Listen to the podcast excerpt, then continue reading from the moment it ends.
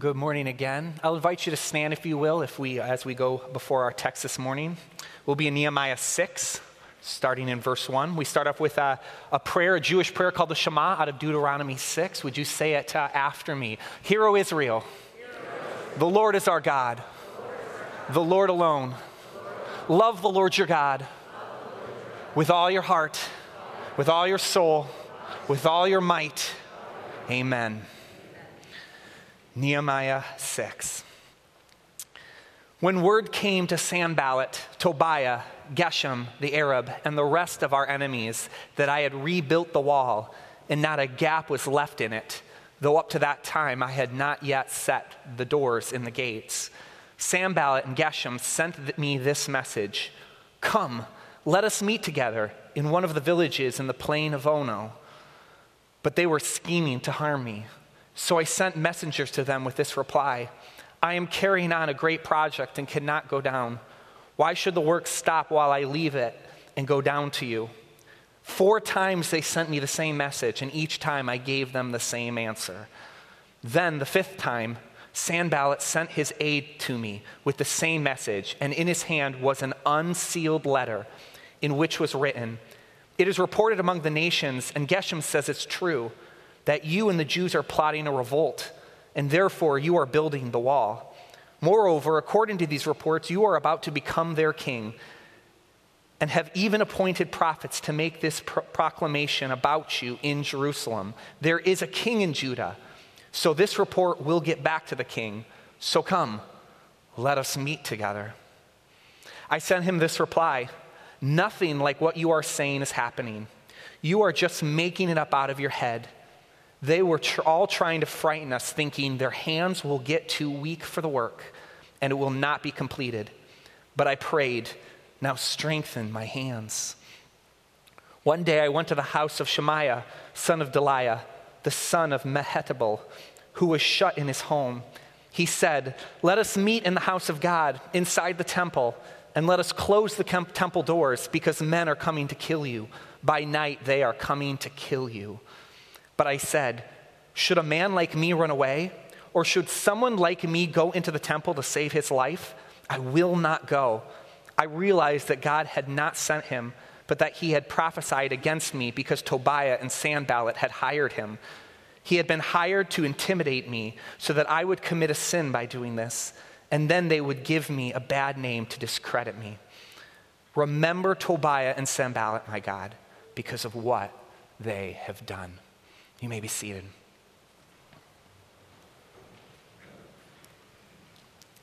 There is something profound in the act of remembering. My daughter Mia, my six year old, she'll come up to me often and she'll say, Hey, dad, remember when? Remember when? And then she'll give me some random time, sometimes years in the past, of a time that we did something together or something funny happened at our house. And she'll be, like, hey, dad, remember one? And she'll do that uh, quite a bit. She gets that from her mother. Remember when? This is true of anniversaries and birthdays. It's time for honest hour. Raise your hand if you have ever forgotten an anniversary or a birthday from someone special, for someone special. Come on. All right and the rest of you are liars.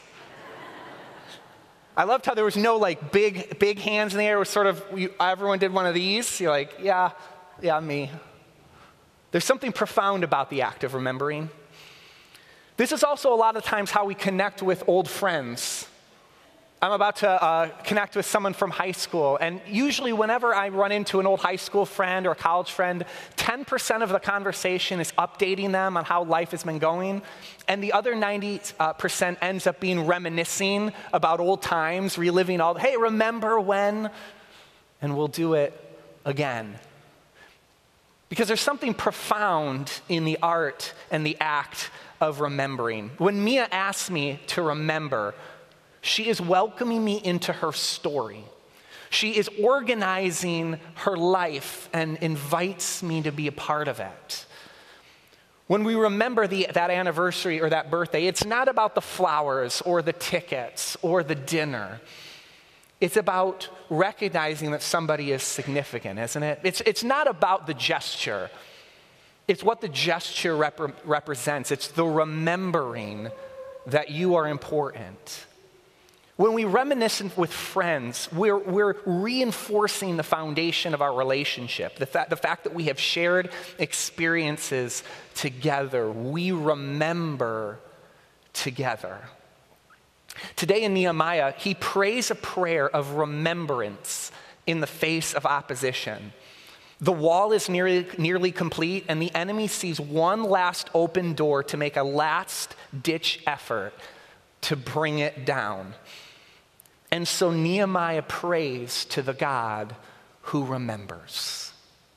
He prays to the God who remembers. And so, just to give us a backdrop and a backstory to help us place ourselves in the story, Nehemiah is highly symbolic. Now, that doesn't mean that the events didn't actually happen. But what it does mean is that in order to understand what's going on, we need to understand what the story represents what the characters, what the different things in Nehemiah represent on a spiritual level so that we can get them and understand what they mean for us. In fact, the Old Testament itself paints these concrete, tangible pictures of spiritual realities. And in Nehemiah, we see many of these pictures as part of his story. First, we see the Jews or Jerusalem or Israel. And these are images of God's people. If you have a fill in this morning, this is your first, uh, first in, in that series. When, when you see Israel, when you see Jews, when you see Jerusalem, uh, we're reading into this idea of God's people. Now, eventually, this is expanded out from a literal nation to us as the church. We become God's people, and so we can read ourselves into the story. We can actually read ourselves into the story, and when we see God's people moving in certain ways. We can actually be a part of that. Because there's always that spiritual reality underneath any Old Testament story. Secondly, we see that there's this land in Nehemiah. And this land always represents in the Old Testament God's presence. When, when Israel occupies the land, it represents God's presence with them. They're in right relationship with God. Whenever there's a, a, righteous king, they gain land. Whenever there's a, an evil king, they lose land. And exile then becomes the ultimate divorce, the ultimate way in which God's presence is removed from God's people and away from the land. And so, this is why Nehemiah's uh, whole calling and Nehemiah's whole pursuit of bringing a people back to the land is so significant. He's reestablishing a relationship with God. God's people are uniting and reuniting with God. This isn't about dirt. This is about something much more, much bigger and much more profound than that. This is reestablishing God's relationship with his people. They get the land back. And we too have the same pursuit as God's fulfilled people as we work to establish and reestablish and, and, and be in communion, communion with God, God's presence with us. So we have God's people in, in Jerusalem or in the Jews. We have the land, which is God's presence. And we see Nehemiah's ultimate call isn't just to bring people back, but to build a wall. He builds a wall and walls were God's protection. We have God's people, we have God's presence, and this wall represents God's protection from the enemies who seek to harm us. Walls were needed to withstand the threats of Nehemiah, and we too build walls against our enemies. Maybe you've ever prayed this prayer. If you're super spiritual, you've definitely prayed this prayer. This is the, the prayer of a hedge around someone. Has anyone ever prayed a prayer, a hedge of protection around anyone, right? This is, uh, I was with some non Christian friends and, and I, I, I kind of slipped out and they looked at me like I was crazy. Like, hedge of, what are you talking about, right? But we spiritual people, we know what we're talking about, right? When we use the hedge of protection. That's like super spiritual. It really protects someone, right? But this is the idea. We recognize that we have an enemy. We have a, a spiritual enemy, and so we pray for walls. Not walls to separate us from others, but walls to separate us and protect us from the enemy. So we have God's people, and we have God's presence, and we have God's protection. But then we have that enemy. And Nehemiah faces a real, physical, tangible, concrete enemies. Sanballat and Tobiah specifically. But these are the enemies of Israel, and we too have enemies, and these are God's opponents. In Nehemiah, we see God's people, we see God's presence, we got, see God's protection, but we also see here God's opponents who give us physical depictions of the spiritual enemy that we face. In fact, Paul talks about this in Ephesians 6, the armor of God, one of those famous kind of armor of God, uh, put on the whole armor of God passages in Ephesians 6. But he starts off by saying this our struggle is not against flesh and blood like it used to be. It's not against flesh and blood, but against the rulers, against the authorities, against the powers of this dark world, and against the evil forces, uh, spiritual forces of evil.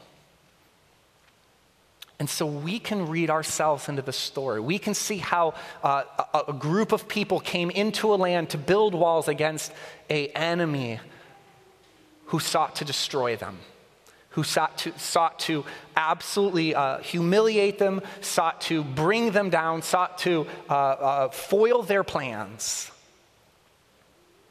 And we can read ourselves into the story. Now, Nehemiah had two major enemies. I want to look at them uh, quickly. Uh, there's others that are named even in this passage, but really, when you look at all of Nehemiah, there are two names that keep coming up again and again that are the enemies of Nehemiah. First, we have Sanballat, the Hornite.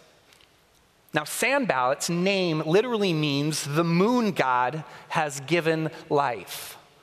San was a Babylonian moon god, and so his name represented this, highlighted this moon god who was, who was in charge of his, his main task as a, as a god in Babylonia. And, and Babylonia, it was uh, animals and herds.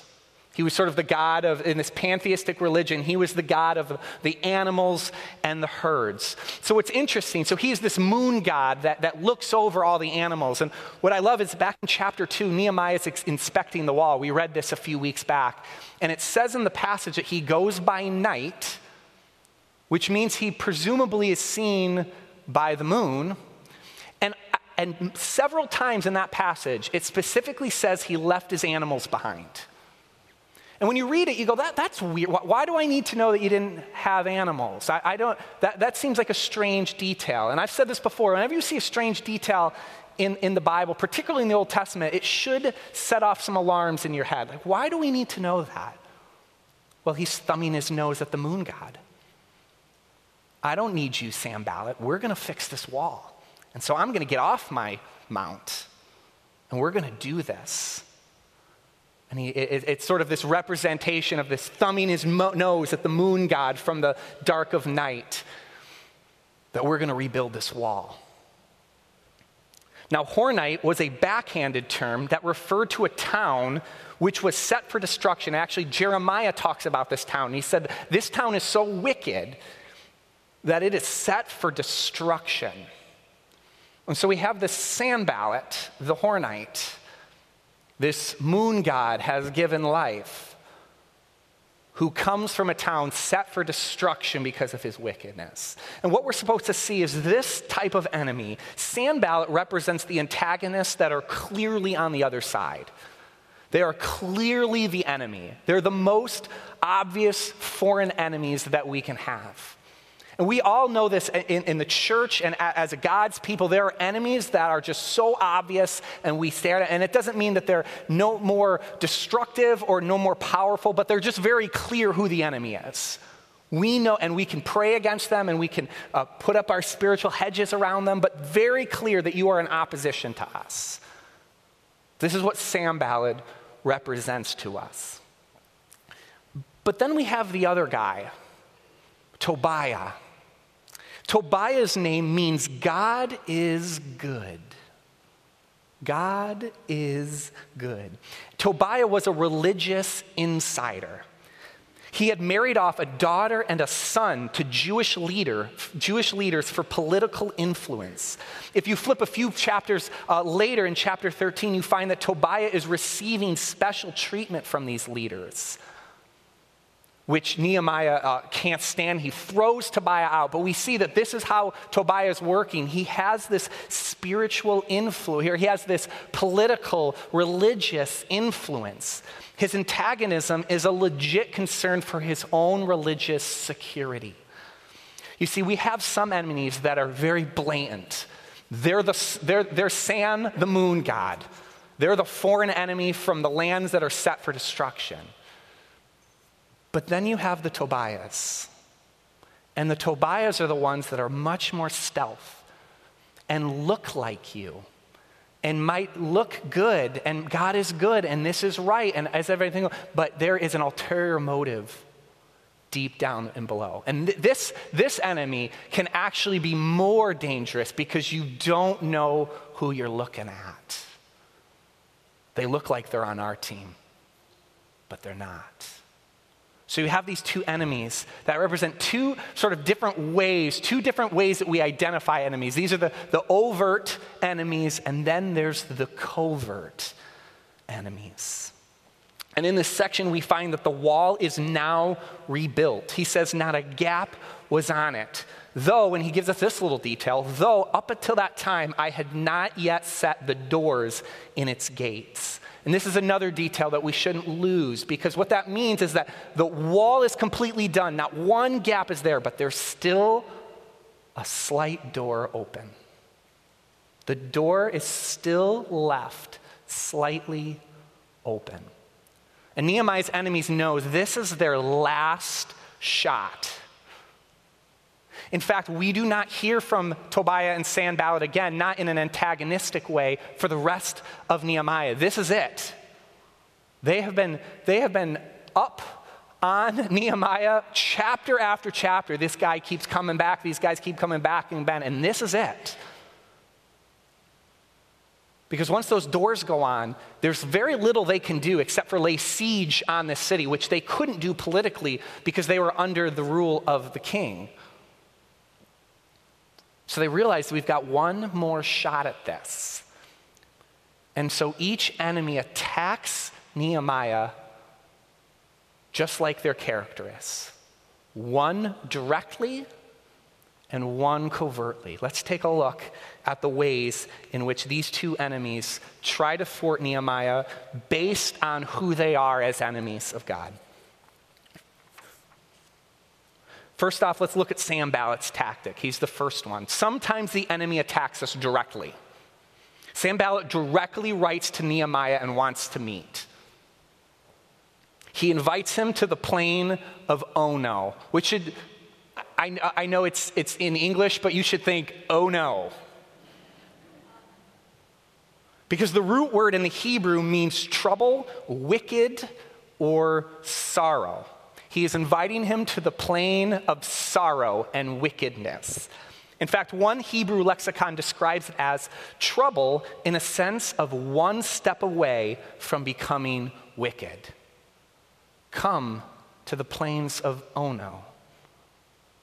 And Nehemiah sees right through it. He tries it five times. He comes at him again and again. Join me, join me. It's sort of that nagging. Come on, you can do it. Come on over. Plain of Ono. Let's see it. And, and, and if I'm Nehemiah, I'm thinking, dude, like, get a hint. Like, take a clue, you know?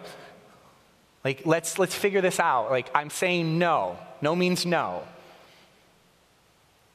And so finally, on the fifth try, he gets even more direct. He sends this passive aggressive accusation of rebellion in an unsealed letter, which again, another little detail. This is not something that we should look over. Normally, letters from officials were sent on papyrus paper, it was rolled up, it was tied with a string, and then it was sealed with an inscription. And what that seal meant is that if it wasn't broken, it guaranteed both its authenticity, but also it, it, it concealed the fact, it, it showed you and proved to you the confidentiality of it too that nobody's eyes saw this except for the one who wrote it. And so when Sanballat writes this note and sends it unsealed, we're supposed to go, he wants this thing getting out. This is basically an open letter because whoever passed it on, passed it on uh, at night before the next morning. Well, let's see what this says. We're supposed to know, and we're supposed to get the hint when Nehemiah receives this letter and it's unsealed. He's like, okay, well, now everyone knows. And so now my enemies are spreading these rumors about me that who knows how far it's gotten to now, because this thing isn't sealed. And this was done very intentionally. Nehemiah, Nehemiah, then recognizes the motivation behind it. He says this Their hands will get too weak for the work. Their hands, that they're doing this to us because they hope our hands will get too weak for the work. This is a Hebrew idiom for discouragement. It's the idea of you hanging on to something, uh, a heavy uh, load, and you can barely hang on. Your hands are getting weak, the rope is slipping, and you're barely hanging on. He says they're doing this. They want me to go to the plains of Ono because they want to discourage me. They're spreading these rumors. They've sent this unsealed letter because they hope our hands are getting weak.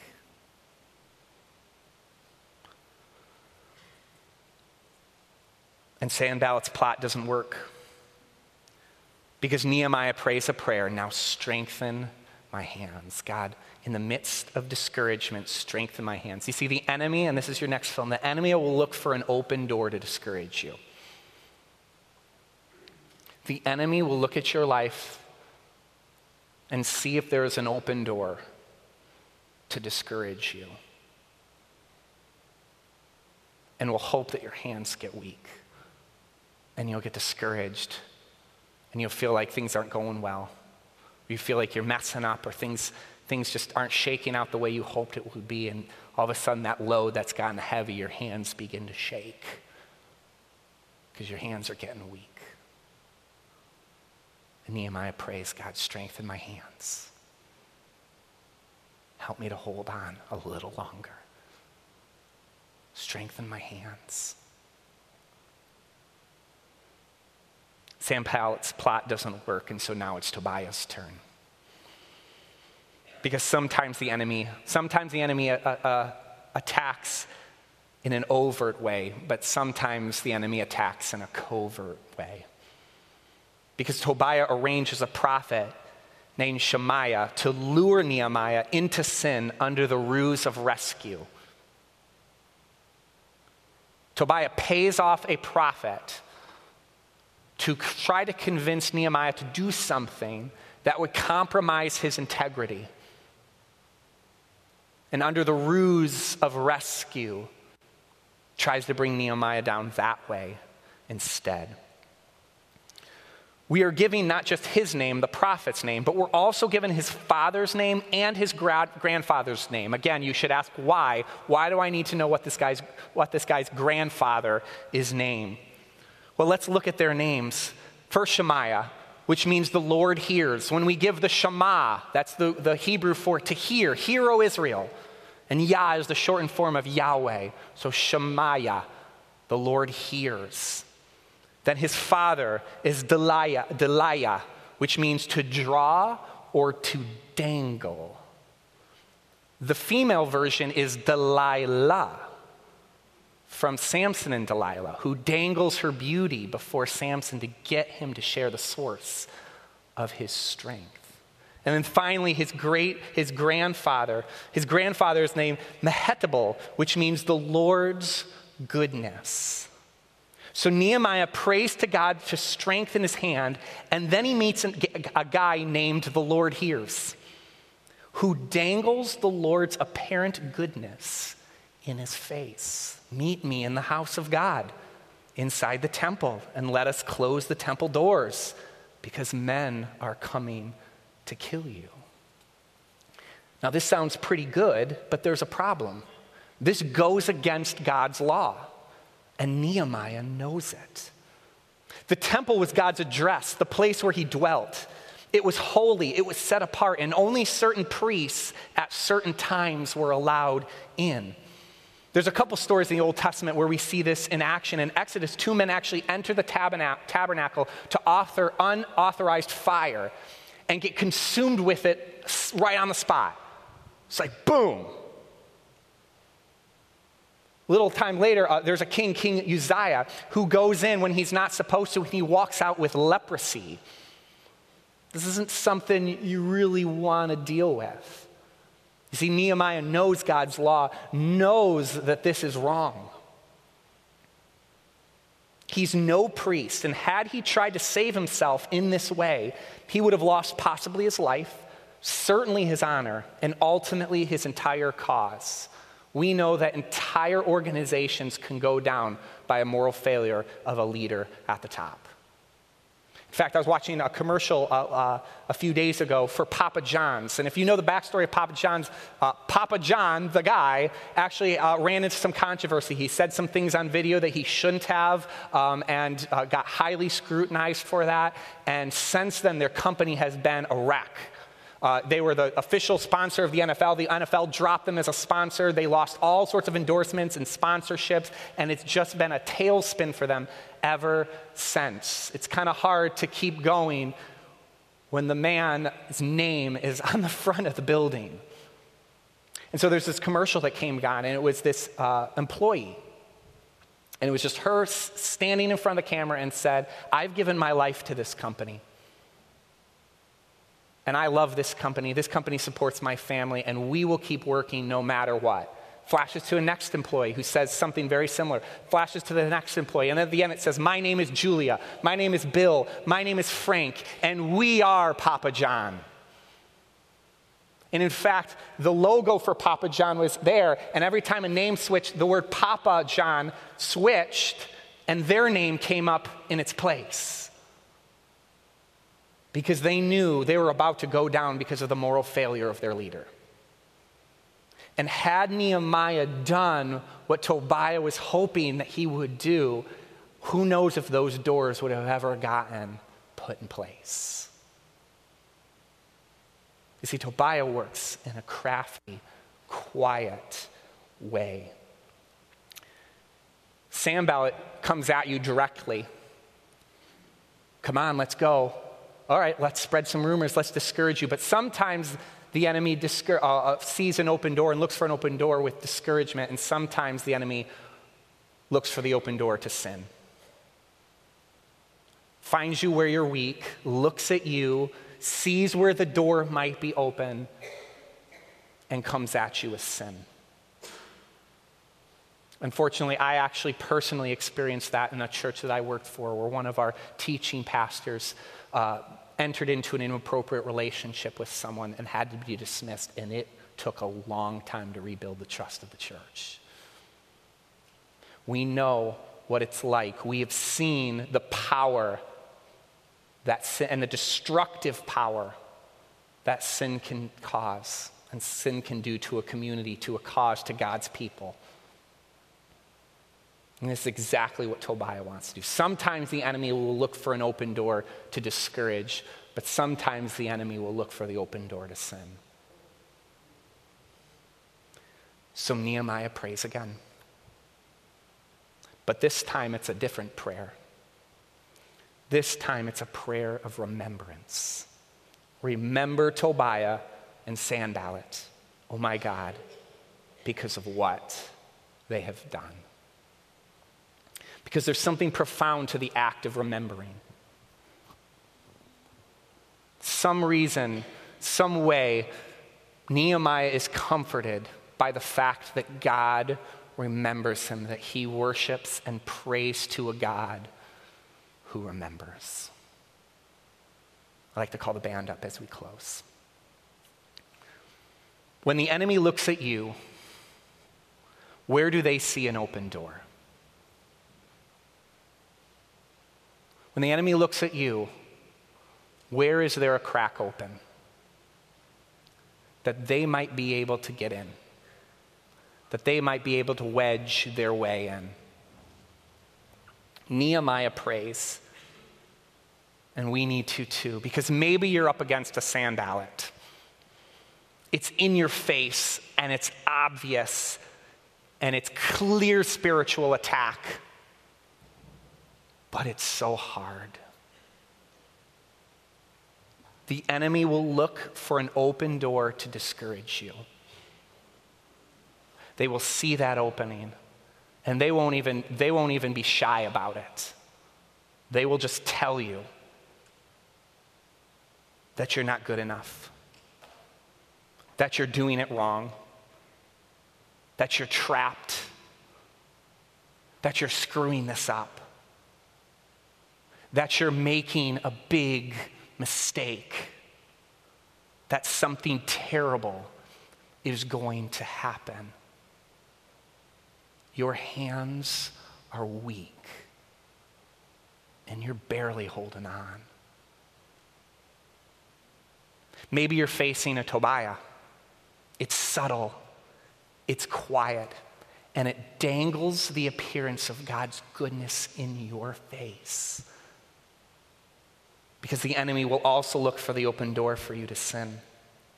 That coworker who's too friendly, that rumor that is too good, that judgment that is too easy.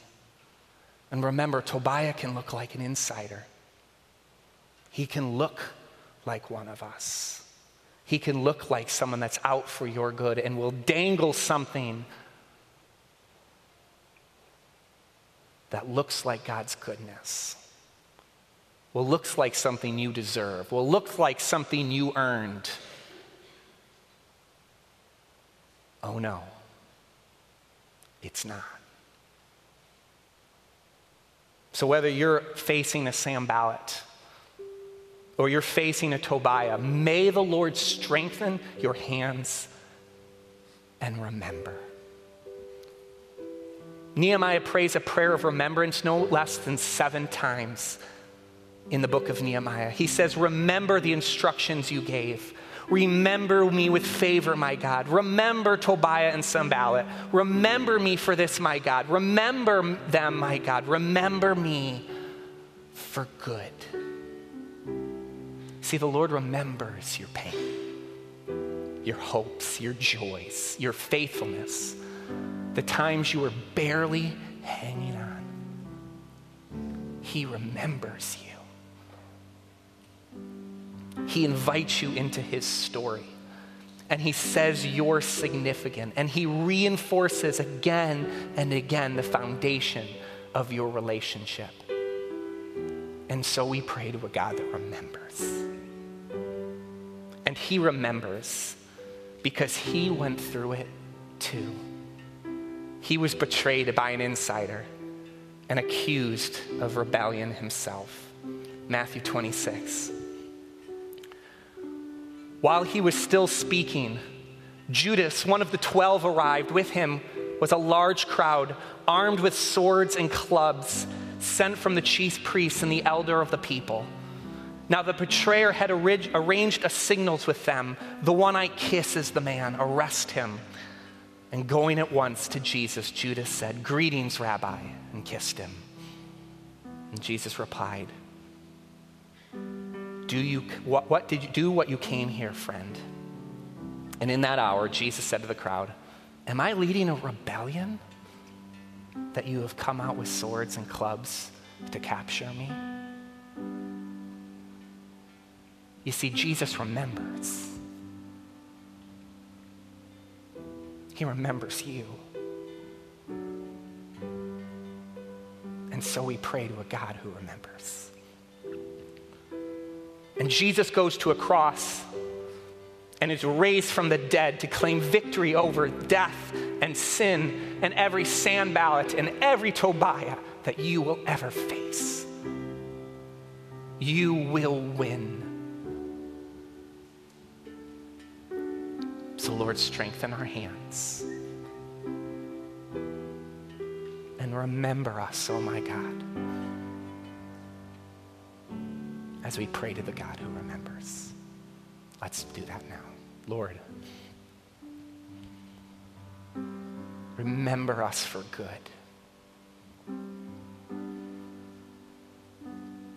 God, some of us are facing a Sanballat. It's coming at us direct and hard, and our hands are weak.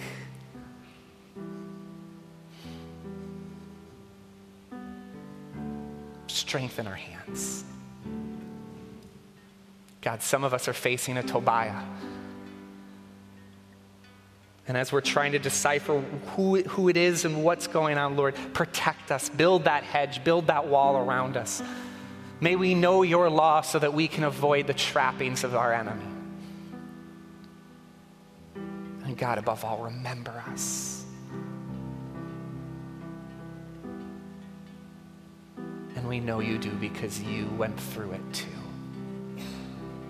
And so we rest in that truth. We rest in your presence. We rest in the land. And we rest in the belief and the truth, even when we don't feel it, that you are a God who remembers. And so give us comfort in that. We love you, Jesus. In your name I pray.